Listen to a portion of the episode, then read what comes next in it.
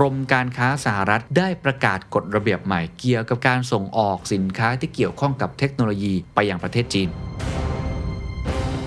นี่อาจทำให้เกิดการต่อสู้ทางการค้าระหว่างประเทศมหาอำนาจอันดับ1และอันดับ2ของโลกเลยทีเดียว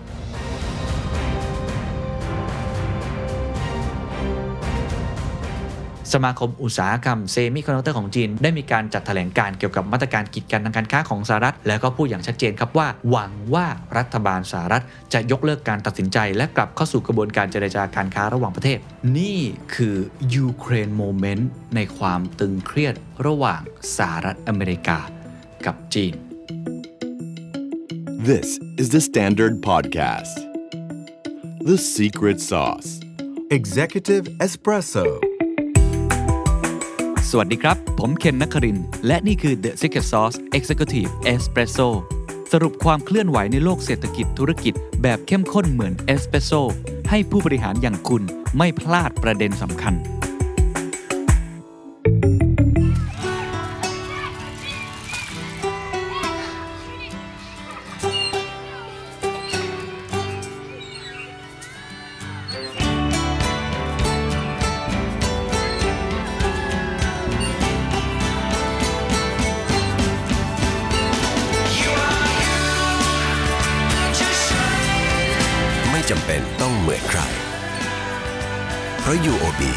เข้าใจโลกในแบบคุณ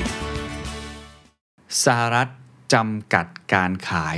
เทคโนโลยีขั้นสูงอย่างเซมิคอนดักเตอร์และซัพพลายเชนที่เกี่ยวข้อง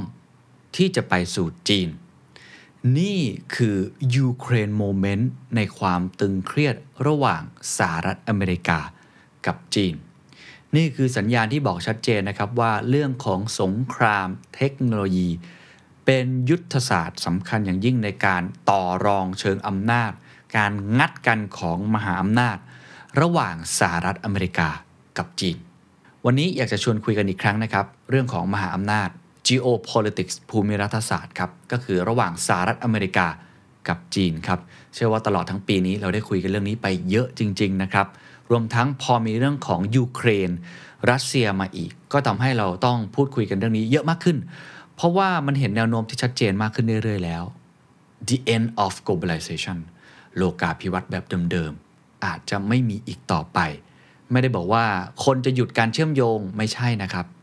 เพียงแต่หน้าตาของโลกาภิวัตน์ที่ตอนแรกเนี่ยมันมองแค่เรื่องราคาถูกมันเริ่มเปลี่ยนแปลงแล้วมันไม่ใช่แล้วมันอาจจะมีเรื่องของใครเป็นพวกเราด้วยถึงจะเลือกที่จะไปลงทุนในตรงนั้นมันยังมีเรื่องของแต่ละที่นั้นมีนโยบายต่างประเทศอย่างไรถึงจะเลือกที่จะไปเป็นพันธมิตรด้วยอันนี้เป็นเรื่องใหญ่นะครับเพราะว่าเกี่ยวข้องกับคนไทยแน่นอนนะครับมันเป็นทั้งวิกฤตแต่ในขณะเดียวกันมันก็เป็นโอกาสนะครับที่อยากจะชวนคุยในวันนี้เพราะมันมีข่าวหนึ่งฮะข่าวที่พูดถึงว่าสินค้าทางเทคโนโลยีที่เป็นภัยคุกคามนะฮะความมั่นคงระหว่างประเทศนักวิชาการบางคนเนี่ยเรียกเรื่องของสงครามเทคโนโลยีในครั้งนี้ว่ามันคือสงครามแห่งความอยู่รอดทางเทคโนโลยี Existential Technological War นะล่าสุดคืออะไรครับดร.อาร์มตั้งนิรันดร์ครับได้ให้สัมภาษณ์กับรายการ The Secret Sauce ได้แหละครับพูดถึงความฝันใหม่ของสีจิ้นผิงซึ่งอันนี้ใครอยากฟังต่อก็ไปตามกดได้นะฮะซึ่งหลักๆเนี่ยหลายคนทราบแล้วนะครับว่าสีจิ้นผิงเนี่ยกระชับอำนาจโอ้โหโพลิตบูโรเนี่ยคณะกรรมการระดับสูงเนี่ยเป็นคนที่จงรักภักดีต่อเขานะแล้วก็พยายามเอาคนที่เห็นต่างอะไรต่างๆเนี่ยไม่ได้อยู่แวดล้อมเขาสักเท่าไหร่แล้วแล้วก็มีอำนาจเต็มมากในการจัดการหลายสิ่งหลายอย่างเช่นเรื่องของซีโร่โควิดเรื่องของความเจริญแบบจีนที่ไม่ใช่แบบที่ตะวันตกคาดคิดแบบนี้แต่ว่าอย่างหนึ่งที่มีการกระทำหนึ่งที่อาจารย์อาร์มเรียกว่ามันคือยูเครนโมเมนต์คือมันเหมือนการที่รัสเซียไปบุกยูเครนแบบนั้นเลยอะแต่มันไม่ได้บุกแบบเป็นอาวุธยุทโธปกรณ์มันบุกด้วยเรื่องนี้ครับเป็นการประกาศสงครามอย่างเต็มรูปแบบในมุมมองอาจารย์อาร์มนะฮะเขาได้ดำเนินมาตรการที่ไม่เคยมีมาก่อนในประวัติศาสตร์ในการจำกัดการขายชิปเซมิคอนดักเตอร์ขั้นสูงให้กับจีนและเพิ่มความพยายามในการควบคุมความทะเยอทะยานทางเทคโนโลยีและทางทหารของจีนคือข่าวนี้ผมว่าหลายคนอาจจะอ่านผ่านไปนะฮะอาจจะอ่านข้ามไปตอนผมอ่านเนี่ยผมก็รู้สึกว่าคล้ายๆกับกรณีHuaweiตอนHuaweiประมาณ2 ปีที่แล้วที่แบนกันหรือว่า TikTok เนี่ยเป็นการกีดกันทางการค้ากีดกันด้าน ความสามารถในการแข่งขันของประเทศจีนในมุมมองของสหรัฐตอนแรกเราก็คิดว่าเป็นลักษณะแบบนั้นแต่อาจารย์อาร์มบอกไม่ใช่ครับอันนี้ถือว่าเป็นเรื่องใหญ่มากๆมาตรการดังกล่าวมีจุดประสงค์เพื่อจะตัดการจัดหาเทคโนโลยีที่สำคัญของประเทศจีนที่อาจถูกนำไปใช้ในภาคส่วนต่างๆรวมถึงชิปการประมวลผลขั้นสูงและการผลิตอาวุธนะฮะเรียกได้ว่าเป็นการดำเนินการที่สำคัญที่สุดของสหรัฐต่อการส่งออกเทคโนโลยีไปยังจีนในรอบหลายทศวรรษสำนักข่าว The Guardian ได้บอกว่านี่อาจทำให้เกิดการต่อสู้ทางการค้าระหว่างประเทศมหาอำนาจอันดับ1และอันดับ2ของโลกเลยทีเดียววันนี้เลยต้องชวนคุยกันว่านัยยะมันคืออะไรมันเกิดอะไรขึ้นกันแน่สาเหตุมันมาจากอะไรผลกระทบหลังจากนี้จะเป็นอย่างไรเราต้องปรับตัวอย่างไรแต่ที่แน่ๆคนที่แบบผมเองก่อนหน้านี้อาจจะอ่านข่าวข้ามๆไปต้องกลับมาอ่านข่าวนี้อีกครั้งเพราะว่ามีนัยยะอย่างยิ่งอย่าลืมครับว่าเซมิคอนดักเตอร์นี่เป็นจุดศาสตร์สำคัญมากในตอนนี้ใครควบคุมเทคโนโลยีได้ก็มีโอกาสจะเป็นมหาอำนาจของโลกในลำดับถัดไปและเรื่องเทคโนโลยีมันดันเกี่ยวข้องกับความมั่นคงเพราะมันเกี่ยวข้องกับเรื่องข้อมูลเพราะฉะนั้นต้องไล่เรียงกันนะครับเริ่มต้นก่อนว่ามันเกิดอะไรขึ้นนะฮะวันที่7ตุลาคมที่ผ่านมาก่อนที่จะเกิดการประชุมสมัชชาพรรคคอมมิวนิสต์จีนนะฮะที่เพิ่งประชุมจบไปเรียบร้อยเนี่ยนะฮะทางเว็บไซต์ The Guardian เนี่ยได้รายงานนะครับว่ากรมการค้าสหรัฐได้ประกาศกฎระเบียบใหม่เกี่ยวกับการส่งออกสินค้าที่เกี่ยวข้องกับเทคโนโลยีไปยังประเทศจีนโดยมีจุดมุ่งหมายเพื่อที่จะตัดจีนครับออกจากการได้รับหรือผลิตชิปเซมิคอนดักเตอร์และชิ้นส่วนสำหรับอุปกรณ์ในการสร้างชิปขั้นสูงซึ่งการกระทำในครั้งนี้ดูเหมือนว่าจะเป็นการยกระดับความตึงเครียดระหว่างจีนและสหรัฐในด้านเทคโนโลยีภายใต้กฎเกณฑ์ดังกล่าวครับบริษัทในสหรัฐจำเป็นเลยนะครับที่จะต้องยุติการจัดหาอุปกรณ์ที่สามารถผลิตชิปเทคโนโลยีที่ล้ำหน้าให้กับผู้ผลิตชิปในจีนนอกเสียจากว่าจะได้รับใบอนุญาตและยังเพิ่มการควบคุมรายการผลิตเซมิคอนดักเตอร์บางรายการคือต้องบอกก่อนว่าเซมิคอนดักเตอร์เป็นจุดยุทธศาสตร์และจีนเองบางทีก็ต้องพึ่งพาตัวซัพพลายเชนจากสหรัฐในหลายๆครั้งสหรัฐเนี่ยยังไงก็มีความล้ำหน้ามีเทคโนโลยีขั้นสูงเกี่ยวข้องกับซัพพลายเชนหรือว่าอีโคซิสเต็มทั้งหมดของเซมิคอนดักเตอร์ค่อนข้างมากการทำแบบนี้มันเหมือนตัดกล่องดวงใจอ่ะมันตัดออกไปเลยทางสหรัฐยังมีความต้องการอีกนะฮะที่จะเพิ่มการควบคุมการส่งออกรวมไปถึงผลิตภัณฑ์จากเซมิคอนดักเตอร์ซอฟต์แวร์บางชนิดเทคโนโลยีและอื่นๆทั้งหมดเลยฮะที่ใช้ในการพัฒนาและสร้างแผงวงจรรวมก็คือทั้งหมดเลยที่เกี่ยวข้องอีกทั้งผู้ที่ถือกรีนการ์ดของสหรัฐจะถูกห้ามไม่ให้ทำงานเกี่ยวกับเทคโนโลยีบางอย่างให้กับบริษัทและหน่วยงานของประเทศจีนคือไม่ได้ห้ามแค่เรื่องเทคโนโลยียังห้ามเรื่องคนด้วยครับไปพร้อมกันเลยนะฮะทั้งเทคทั้ง people ตัวอย่างของผลิตภัณฑ์ที่ถูกห้ามการส่งออกไปยังประเทศจีนมีอะไรบ้างเช่นละกันนะฮะจะได้เห็นภาพได้แก่ผลิตภัณฑ์ประเภท GPU ชิ้นส่วนที่เปรียบเสมือนกับหัวใจของการประมวลผลของการ์ดจอคอมพิวเตอร์พวก A100 H100 ของ Nvidia แล้วก็ Ponte Vecchio ของ Intel ก็เป็นชิ้นส่วนสำคัญอย่างยิ่งทาง The Guardian ยังรายงานนะครับว่าคุณแบรดี้หวังรองผู้อำนวยการฝ่ายวิจัยของ Counterpoint ในฮ่องกงได้ขยายความมาตรการดังกล่าวของสหรัฐไว้อย่างนี้ครับเขาบอกว่ากฎเกณฑ์บางข้อของสหรัฐมีผลบังคับใช้ทันทีและข้อจำกัดดังกล่าวนั้นต้องการที่จะสื่อสารไปยังผู้ผลิตชิ้นส่วนชั้นนำทั่วโลกไม่ว่าจะเป็นบริษัท KLA Lam Research แล้วก็ Applied Materials หยุดจัดส่งชิ้นส่วนอุปกรณ์อิเล็กทรอนิกส์ขั้นสูงนี้ทั้งหมดก่อนหน้านี้มีเคยส่งไปยังให้ประเทศจีนให้หยุดหมดเลยกระทรวงพาณิชย์ของสหรัฐครับได้กล่าวไว้ว่าการควบคุมการส่งออกตัวชิปนั้นจะช่วยจำกัดความสามารถในการรับชิปประมวลขั้นสูงการพัฒนาและบำรุงรักษาซูเปอร์คอมพิวเตอร์และยับยั้งการผลิตชิปเซมิคอนดักเตอร์ขั้นสูงครับโอ้โหนี่ชัดเจนมากนะว่าเรียกว่าตัดแข้งตัดขากันอย่างเต็มที่เลยลองไปดูสาเหตุกันสักเล็กน้อยว่าทำไมสหรัฐทำเช่นนี้นะฮะจะได้เห็นภาพมากขึ้นคุณบิลบิชอปครับมีบทวิเคราะห์ออกมาเขาได้กล่าวนะครับว่าการกระทำของสหรัฐนั้นเป็นการยกระดับสงครามการค้าให้มันตึงเครียดขึ้นกึกก้องขึ้นนะฮะแล้วได้กล่าวว่าทางสหรัฐนั้นดูแคลนจีนมากเกินไปทั้งในเรื่องของห่วงโซ่อุปทานและการพัฒนาเทคโนโลยีในอนาคต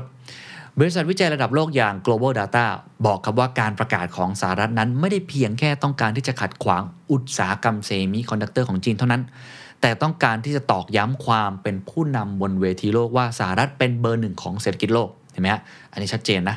คุณโจเซฟบอริครับผู้อำนวยการฝ่ายวิจัยนะครับของ Timatic ได้กล่าวไว้ว่าเหตุการณ์ในครั้งนี้ยังเป็นการที่สหรัฐ ต้องการจะบอกว่าตนนั้นมีความโดดเด่นกว่าจีนในประเด็นของปัญญาประดิษฐ์หรือ AI ซึ่งเป็นรากฐานของสิ่งที่ใครหลายคนรู้อยู่แล้วนะก็คือการปฏิวัติอุตสาหกรรมครั้งที่ 5 และตัวที่จะชี้วัดความเป็นผู้นำทางเศรษฐกิจระดับโลกในอีกไม่กี่ทศวรรษข้างหน้านะครับหากถามว่าเรื่องนี้สำคัญอย่างไรต้องบอกเลยนะครับว่ามาเกมนี้ของสหรัฐเรียกได้ว่าส่งผลกระทบต่อจีนมากถึงมากที่สุดเพราะทันทีที่มีการเผยแพร่มาตรการดังกล่าวครับทาง Nikkei Asia ได้รายงานว่า Apple ครับได้ระงับแผนที่จะใช้งานชิปหน่วยความจำจากบริษัท Yangtze Memory Technologies หรือว่า YMTC ของจีนในผลิตภัณฑ์ของ Apple ซึ่งทาง Nikkei ได้บอกว่านี่คือสัญญาณที่จะสร้างผลกระทบอันหนาวเหน็บต่อห่วงโซ่อุปทานของประเทศจีนนักวิเคราะห์ได้เปรียบเทียบเหตุการณ์ดังกล่าวครับเมื่อ2ปีที่แล้วที่สหรัฐนั้นได้ทำการคว่ำบาตรบริษัทเทคโนโลยีของจีนอย่าง Huawei ที่ทำให้รายได้ลดลงอย่างมีนัยสำคัญแล้วก็เสียสถานะผู้นำในอุปกรณ์การสื่อสารเรื่องของธุรกิจสมาร์ทโฟนไปปัจจุบันนี้อุตสาหกรรมการผลิตชิปของจีนครับกำลังเผชิญกับผลกระทบที่คล้ายกันหลังจากสหรัฐประกาศออกมาว่าเซมิคอนดักเตอร์ที่ผลิตด้วยเทคโนโลยีสหรัฐสำหรับใช้ใน AI คอมพิวเตอร์ระดับสูงหรือว่าซุปเปอร์คอมพิวเตอร์จะสามารถขายให้จีนได้เฉพาะผู้ที่ได้รับใบอนุญาตเท่านั้นซึ่งเป็นสิ่งที่ยากมากก็คือไม่ขายนั่นแหละมากไปกว่านั้นยังมีการจำกัดการส่งออกชิปไปยังจีนด้วยกรรมการผู้จัดการของ China Renaissance ครับกล่าวว่าบริษัทจีนอาจจะถึงขั้นว่ากำลังย้อนกลับไปยุคหินเลยนะกับการทำแบบนี้เหมือนตัดเชนที่สำคัญตัดวัตถุดิบที่สำคัญขณะที่คุณพอลทริโอโลครับผู้เชี่ยวชาญด้านเทคโนโลยีของบริษัทที่ปรึกษาด้านเทคโนโลยี Albright Stonebridge บอกว่าทุกการเปลี่ยนแปลงครั้งใหญ่จะมีผู้ที่พ่ายแพ้จำนวนมากผลกระทบจะเกิดขึ้นกับบริษัทจีนที่ใช้เทคโนโลยีของสหรัฐในการพัฒนาอัลกอริทึมต่างๆทั้งในอุตสาหกรรมอะไรบ้างครับรถยนต์นะฮะโลจิสติกการแพทย์เป็นต้นก็บอกว่าอาจจะใช้เวลาสักระยะถึงจะเห็นผลกระทบทั้งหมดแต่ว่าอย่างน้อยที่สุดครับน่าจะทำให้การพัฒนานวัตกรรมในจีนและสหรัฐช้าลงซึ่งจะกระทบต้นทุนของผู้บริโภคและบริษัทต่างๆคิดเป็นมูลค่านับพันล้านดอลลาร์เห็นไหมเริ่มเห็นแล้วนะครับว่าผลกระทบที่จะเกิดขึ้นมันเหมือนต่างคนก่อนนั้นเนี่ยต่างถ้อยทีถ้อยอาศัยกันร่วมมือกันส่งผ่านเทคโนโลยีซึ่งกันและกันไม่ได้มีกีดกันแต่ตอนนี้ไม่ใช่ละคุณแบร์รี่หวังครับนักวิเคราะห์ของ Counterpoint ยังได้กล่าวอีกนะครับว่าเราสามารถมองเห็น Huawei เนี่ยเป็นกรณีศึกษาได้แม้ว่า Huawei จะยังคงรักษาการขายสินค้าที่สำคัญไว้ได้แต่สินค้าของ Huawei ในเวลานี้ไม่ใช่สินค้าที่ล้ำสมัยที่สุดและถูกจำกัดฟังก์ชันการใช้งานหลายๆด้านต่างไปจากยุคก่อนหน้านี้คือ Huawei พอโดนกีดกันเนี่ยเรื่องความสามารถในการแข่งขันการพัฒนานวัตกรรมเทคโนโลยีมันก็สะดุดลงสิ่งที่บริษัทเทคโนโลยีของจีนกังวลมากกว่านั้นก็คือการที่สหรัฐครับพยายามที่จะกีดกันไม่ให้ชาวอเมริกันทำงานให้กับบริษัทจีนแม้แต่บริษัทขนาดใหญ่ของจีนอย่างอาลีบาบาหรือไปตู้ก็อาจจะอ่อนแอลงก็อย่างที่ผมเล่าไปก่อนหน้านี้เรื่องกรีนการ์ดนะฮะเนื่องจากการวิจัยและพัฒนาที่จะชะลอลงไปมีแหล่งข่าวบอกเองนะครับว่าการจำกัดเรื่องคนเป็นสิ่งที่หนักหนากว่าการกีดกันไม่ให้ซื้ออุปกรณ์ต่างๆอีกซึ่งต้องบอกว่ายังมีพนักงานนะครับที่ถือพาสปอร์ตสหรัฐอยู่ในตำแหน่งสำคัญบางส่วนในบริษัทของจีนซึ่งบุคคลเหล่านี้คืออาวุธที่สำคัญในการพัฒนาเทคโนโลยี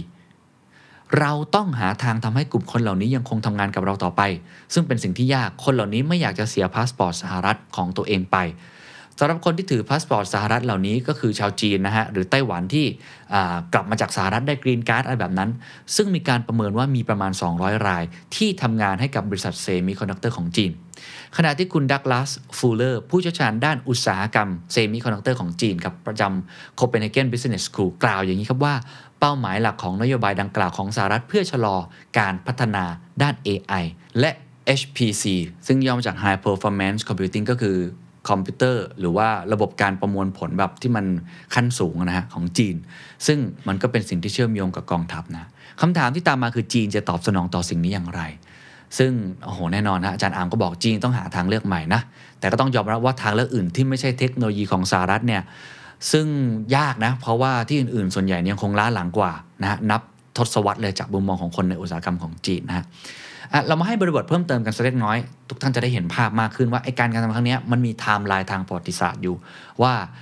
สิ่งที่สหรัฐทำนอกเหนือจากเรื่องการกีดกันเรื่องการไม่อยากให้เป็นมหาอำนาจแล้วเนี่ยมันมีไทม์ไลน์ของมันอยู่นะปูมหลังของมันอยู่นะครับก่อนหน้านี้สหรัฐเนี่ยยินดีที่จะค้าขายกับจีนนะโดยในช่วงปี 1990 ถึง 2012 เนี่ยหลายท่านทราบดีนะจีนมีการเติบโตที่เป็นมิราเคิลมากก็คือเฉลี่ยปีละ 10% จนหลุดจาก extremely poverty ได้เลยเนาะเศรษฐกิจขยายตัวจนปัจจุบันมีอันดับ2ของโลกนะครับซึ่งก็รองจากสหรัฐอเมริกา ซึ่งยุคก่อนหน้านี้เนี่ยมันเป็นยุคของประธานาธิบดีเติ้งเสี่ยวผิงเนาะอาจารย์อาร์มก็เคยได้นิยามเอาไว้เป็นยุคที่จีนเนี่ยรวยขึ้นรวยขึ้นจากอะไรครับจากการที่ค้าขายเปิดประเทศกับโลกตะวันตกยอมให้ต่างประเทศเนี่ยเข้ามาลงทุนมีความเสรีมากขึ้นทางตะวันตกก็รู้สึกว่าประเทศนี้เปิดกว้างมากขึ้นนะครับจนมันดำเนินการมาถึงยุคของสีจิ้นผิงนะที่จากประเทศที่มีความยากจนเนี่ยมีความไม่ค่อยเจริญเนี่ยกลายเป็นประเทศมหาอำนาจทางเศรษฐกิจยักษ์ใหญ่แล้วสีจิ้นผิงก็พัฒนาความทันสมัยในด้านต่างๆรวมทั้งเทคโนโลยีที่เป็นจุดเด่นอย่างยิ่งเลยในยุค ของเติ้งเสี่ยวผิงจนถึงสีจิ้นผิงแม้จีนจะยิ่งใหญ่แต่เขาก็ไม่ได้แสดงออกถึงแนวโน้มที่จะท้าทายสหรัฐอเมริกาเพราะว่ายังไม่มีอำนาจมากก็คือยังง่วนอยู่กับปัญหาในประเทศยังยอมเป็น factory of the world อยู่เป็นโรงงานผลิตสินค้าให้กับโลกผมว่าใครก็คงจำกันได้แหละยกตัวอย่างเซินเจิ้นนี่ชัดสุดนะใครไปนี่บอกโอ้ของก๊อปเกรด A ของก๊อปเกรด A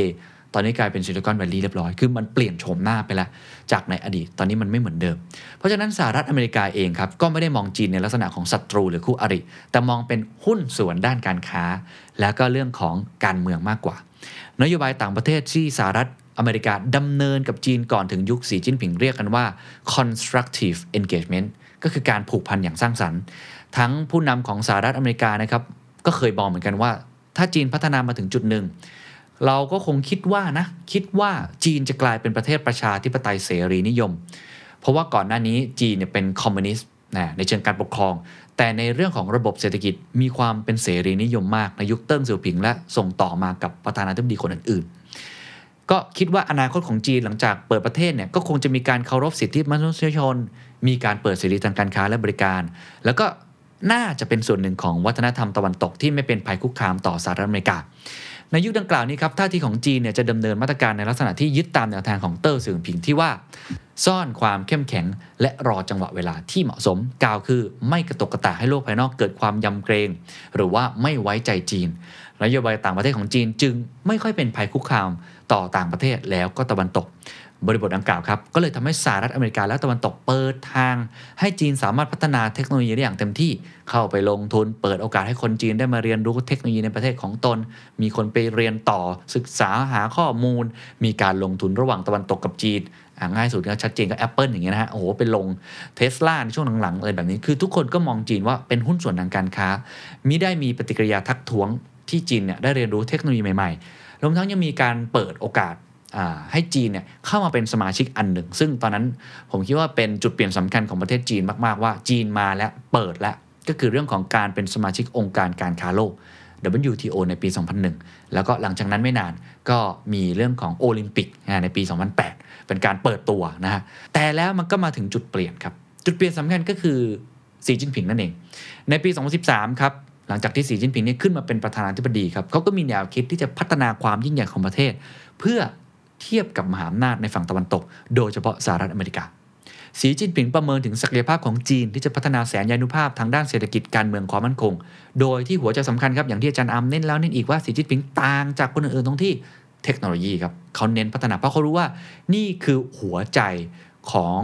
ยุทธการที่จะเติบโตเป็นมหาอำนาจเหมือนในอดีตครับถ้าใครคุมเรื่องของพลังงานได้การเงินการธนาคารได้ก็มีโอกาสจะก้าวเป็นมหาอำนาจอันนี้เหมือนกันครับเราก็มองว่ามันคือเทคโนโลยีแนวคิดของสีจิ้นผิงก็จะปรากฏอยู่ในสิ่งที่เรียกว่า China Dream คล้ายๆ American Dream เนาะโดยมีองค์ประกอบสำคัญนะครับเช่นอันแรกสร้างความแข็งแกร่งและเอกภาพให้กับพรรคคอมมิวนิสต์ซึ่งจะเป็นพื้นฐานความแข็งแกร่งของประเทศเช่นการปกครองแบบมีศูนย์รวมอำนาจกระชับอำนาจนะฮะโดยที่มันตรงกันข้ามกับที่สหรัฐเคยมองหรือว่าตะวันตกเคยมองนะตอนนั้นเขาคาดว่าเศรษฐกิจดีขึ้นการปกครองก็จะเข้าสู่ประชาธิปไตยแบบเสรีนิยมขยายตัวของทุนนิยมเปิดเสรีทางเศรษฐกิจปรากฏไม่ใช่เลยครับเอาดูเทคโนโลยีก็ชัดเจนนะเขามีแอปพลิเคชันของตัวเองหมดเลยไม่ให้ Facebook เข้าไปไม่ให้ Google เข้าไป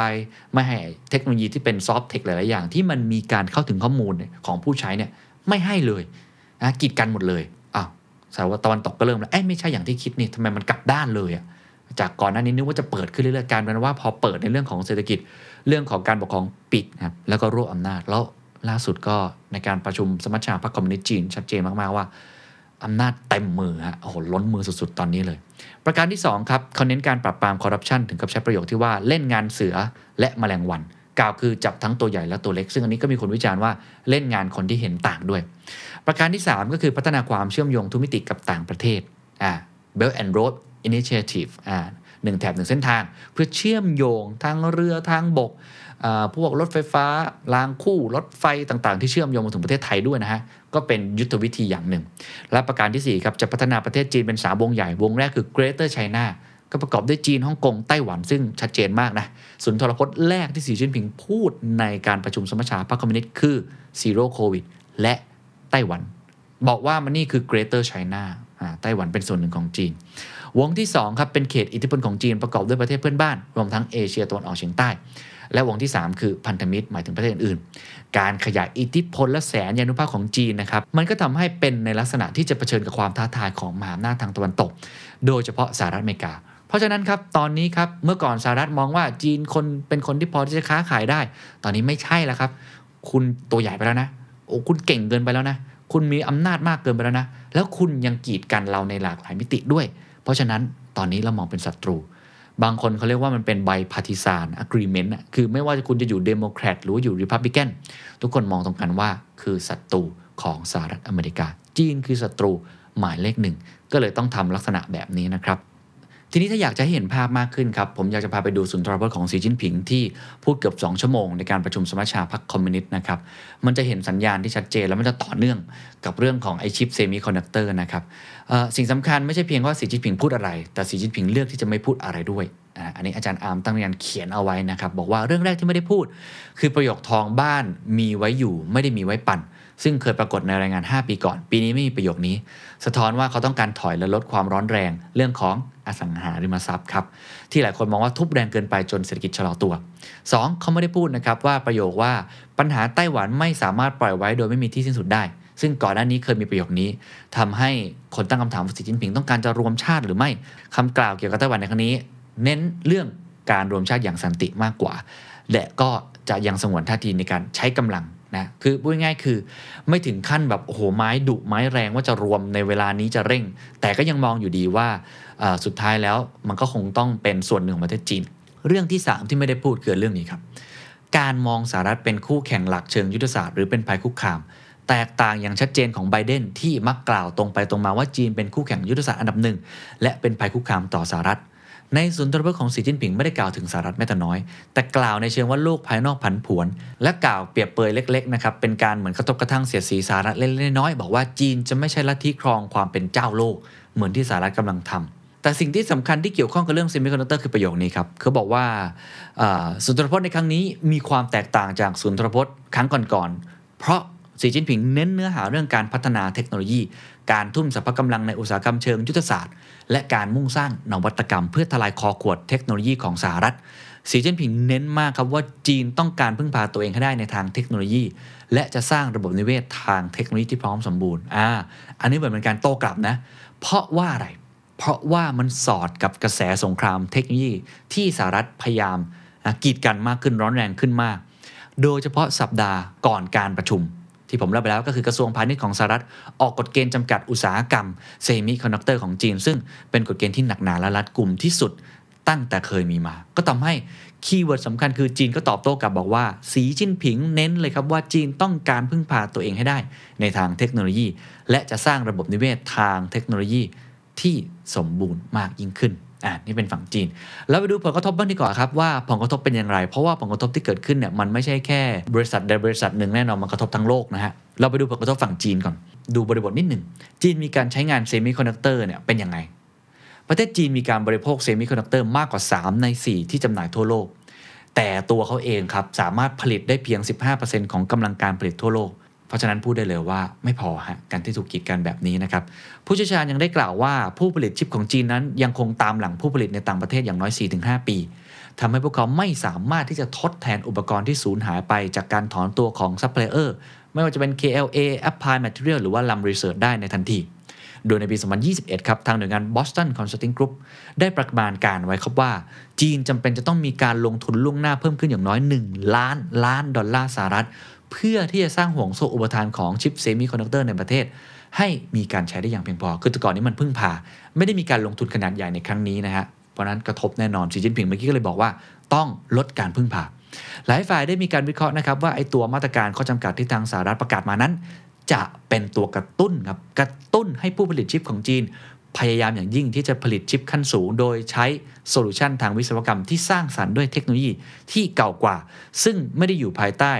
การควบคุมการส่งออกไปยังจีนก็คือพูดง่ายๆคือต้องเอาเทคโนโลยีบางประเภทที่มันพอได้อยู่นั้นนะมาพัฒนาเพิ่มขึ้นนะครับสหรัฐครับทำปุ๊บเนี่ยเจ็บเองหรือเปล่าลองไปดูเว็บไซต์ Tech Monitor ได้ให้ความเห็นไว้ว่าแม้ว่าสหรัฐนะฮะมีมาตรการสร้างขึ้นมาเนี่ยเพื่อตอบสนองวัตถุประสงค์ทางด้าน geopolitics แต่ผู้บริหารของบริษัทผู้ผลิตชิปอาจต้องแบกรับต้นทุนที่สูงขึ้นจากมาตรการดังกล่าวในเวลาที่โลกกำลังเผชิญหน้ากับเรื่องของการชะลอตัวทางเศรษฐกิจและปัญหาการขาดแคลนชิปทั่วโลกนะครับแม้ว่าทางรัฐบาลสหรัฐนะครับจะมีการให้คำมั่นสัญญาว่าจะลงทุนเพิ่มอีก 52,000 ล้านดอลลาร์สหรัฐในภาคเซมิคอนดักเตอร์ภายในประเทศเพื่อสนับสนุนเรื่องการผลิตการวิจัยการพัฒนาแต่อย่างไรก็ตามครับเมื่อมีข้อจำกัดการทำงานร่วมกับลูกค้าชาวจีนก็คือจำกัดไม่ให้ส่งไปนู่นนี่นั่นเนี่ย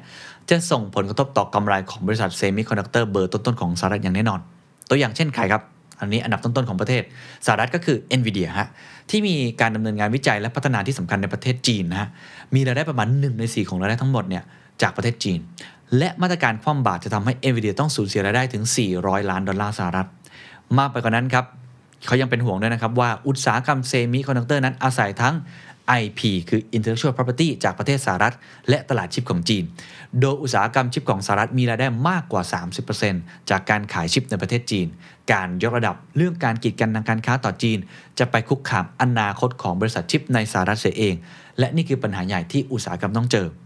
ในการทำร้ายจีนเพื่อปกป้องอธิปไตยของตนสหรัฐเองครับก็จะเป็นการทำร้ายอุตสาหกรรมเชิงกลยุทธ์ที่สำคัญของตัวเองไปด้วยอันนี้เป็นฝั่งต่อนักวิเคราะห์นะครับฝั่งด้านบริษัทเทคโนโลยีเป็นไงบ้างคุณคลิฟฟอร์ดเคิร์สนะครับนักวิเคราะห์สินเชื่อของ S&P Global Ratings ได้ออกมาให้ความเห็นครับว่าแม้ว่าบริษัทต่างๆจะมีเวลาอีก1ปีในการปฏิบัติตามข้อกำหนดที่ได้มีการเผยแพร่ออกไปคือเขาให้ไทม์ไลน์นิดหนึ่งเนาะแต่ผู้ผลิตเซมิคอนดักเตอร์ในเอเชีย TSMC ในไต้หวัน SK Hynix และ Samsungเริ่มที่จะได้รับผลกระทบเป็นที่เรียบร้อยแล้วจากมาตรการที่ประกาศออกไปคุณคลิฟฟอร์ดได้กล่าวว่าบริษัทเทคโนโลยีในภูมิภาคเอเชียแปซิฟิกจำนวนมากทาง S&P Global มองว่ามีคะแนนทางด้านสถานะการเงินที่ค่อนข้างดีใน12 เดือนข้างหน้าสำหรับรับแรงกระแทกที่จะเกิดขึ้นแต่ในระยะยาวจะมีผลกระทบต่อสถานะด้านการเงินเป็นเชิงลบอย่างแน่นอนทาง Financial Times ครับได้มีการกล่าวไว้ว่ามาตรการของสหรัฐจะทำให้อุตสาหกรรมเซมิคอนดักเตอร์นั้นกลับหัวมาอยู่ในขาลงแทนโดย TSMC ก่อนหน้านี้ที่ไม่ได้รับผลกระทบจากอุปสงค์ที่ลดลงในผลิตภัณฑ์ประเภทสมาร์ทโฟนหรือว่า PC นะครับ Personal Computer เนี่ยที่หดตัวอย่างรวดเร็วก่อนหน้านั้นเนี่ยตอนนี้กลายเป็นว่าต้องลดเป้าหมายการลงทุนสำหรับปีนี้ลงไปแล้วถึง 10% คาดการณ์งบประมาณมีการปรับตัวลดลงเหลือ 36,000 ล้านดอลลาร์สหรัฐจากก่อนหน้านี้ที่ 40,000 ล้านดอลลาร์สหรัฐและทาง SK Hynix ครับได้กล่าวว่าจะมีการพิจารณาขายโรงงานผลิตชิปหน่วยความจำในจีนหากเกิดสถานการณ์ที่เลวร้ายที่สุดเพราะกำหนดการควบคุมการส่งออกชิปของสหรัฐทำให้ยากที่จะดำเนินการธุรกิจในประเทศจีนครับเราไปดูจีนตอบโต้ยังไงนะครับแบบตรงไปตรงมานอกเหนือจากสีจิ้นผิงที่เมื่อกี้ผมเล่าไปแล้วสมาคมอุตสาหกรรมเซมิคอนดักเตอร์ของจีนได้มีการจัดแถลงการเกี่ยวกับมาตรการกีดกันทางการค้าของสหรัฐแล้วก็พูดอย่างชัดเจนครับว่าหวังว่ารัฐบาลสหรัฐจะยกเลิกการตัดสินใจและกลับเข้าสู่กระบวนการเจรจาการค้าระหว่างประเทศการพึ่งพาตนเองในด้านเทคโนโลยีกลายเป็นหนึ่งในสิ่งครับที่ประธานาธิบดีสีจิ้นผิงให้ความสำคัญเป็นอันดับต้นในรอบทศวรรษที่ผ่านมาและกลายเป็นประเด็นสำคัญในการประชุมพรรคคอมมิวนิสต์ดังกล่าวด้วยนะครับอย่างไรก็ตามครับผู้เชี่ยวชาญได้กล่าวว่าทางจีนอาจจะมีวิธีที่จะบังคับให้สหรัฐกลับไปร่วมโต๊ะเจรจาอีกครั้งเรื่องเซมิคอนดักเตอร์